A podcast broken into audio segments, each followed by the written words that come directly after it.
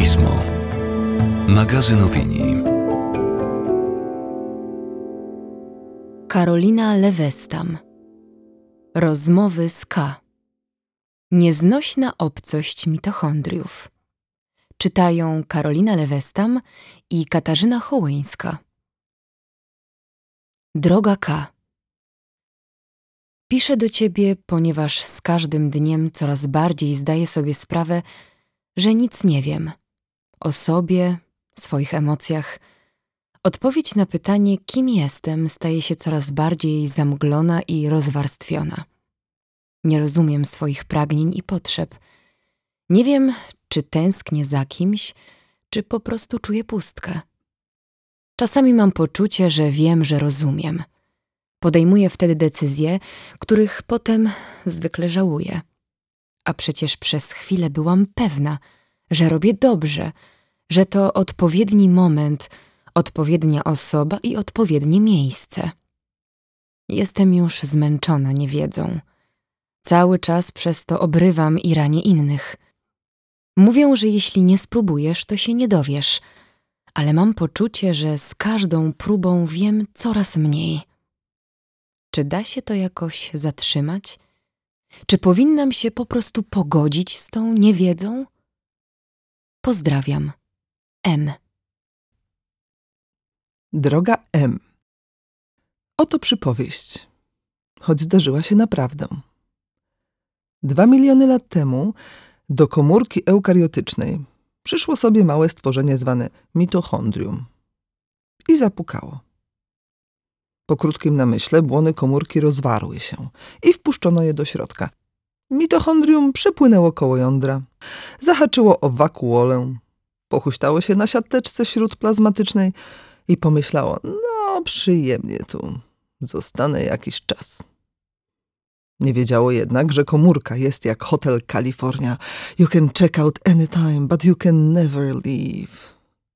Mitochondrium już nigdy nie opuściło lepkiej cytoplazmy i teraz, gdy pani pyta na biologii, jakie są części komórki, co pilniejsze dzieci krzyczą mitochondrium, bo nikt nie pamięta, że ono kiedyś wcale nie było częścią, lecz całością, że miało swoje osobne, zupełnie samowystarczalne życie.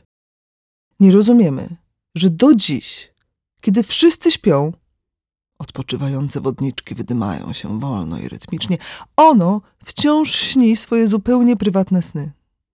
Ta przypowieść jest po to, żeby ci powiedzieć, droga M, jak masz znać siebie, skoro inny czai się w każdej komórce twojego ciała? Jak możesz myśleć o sobie ja, kiedy jesteś kolonią organizmów i znaczeń? Czy wiesz, że w twoich jelitach istnieją miasta, których historia wypełniłaby miliony ksiąg? Tam bohaterscy pionierzy ze szczepu bifidobakterium właśnie zajęli siedemnasty skręt. Czy wiesz, że twój mózg to nie jeden mózg, ale kora mózgowa, która wyrosła wokół mózgu ssaczego, który narósł wokół tego, co przekazały nam w spadku gady? Czy wiesz, że twoja dusza z samej swojej natury jest w kawałkach, a większość z tych kawałków w ogóle nie jest twoja? I czy wiesz, że jesteś jak skrętnica, która jest jedną komórką, zanim nie sklei się z tysiącem innych skrętnic i powstanie z nich glonowy wąż? I czy w obliczu tego wszystkiego nagle to, że wydajesz się sobie rozwarstwiona, nie zaczyna wydawać się zupełnie normalne? A dziwić mogą te chwile, w których zdajesz się być jednością? Ja tak mam.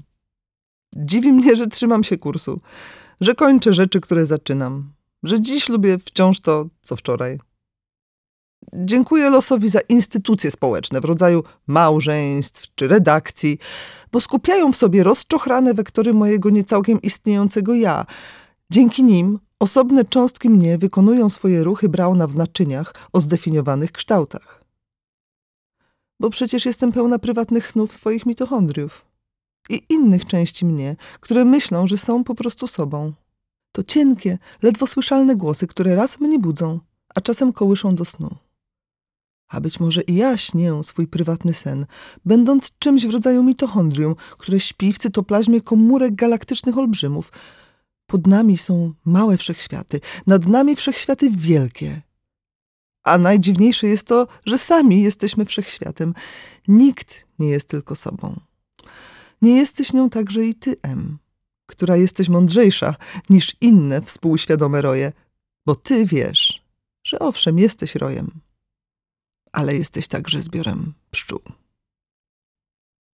Tekst ukazał się w 73. numerze miesięcznika Pismo Magazyn Opinii. Czytały Karolina Lewestam i Katarzyna Hołyńska. Wykup dostęp do pisma lub audioteka klub i słuchaj więcej inspirujących treści publikowanych na łamach miesięcznika. Materiał zrealizowany we współpracy z audioteką.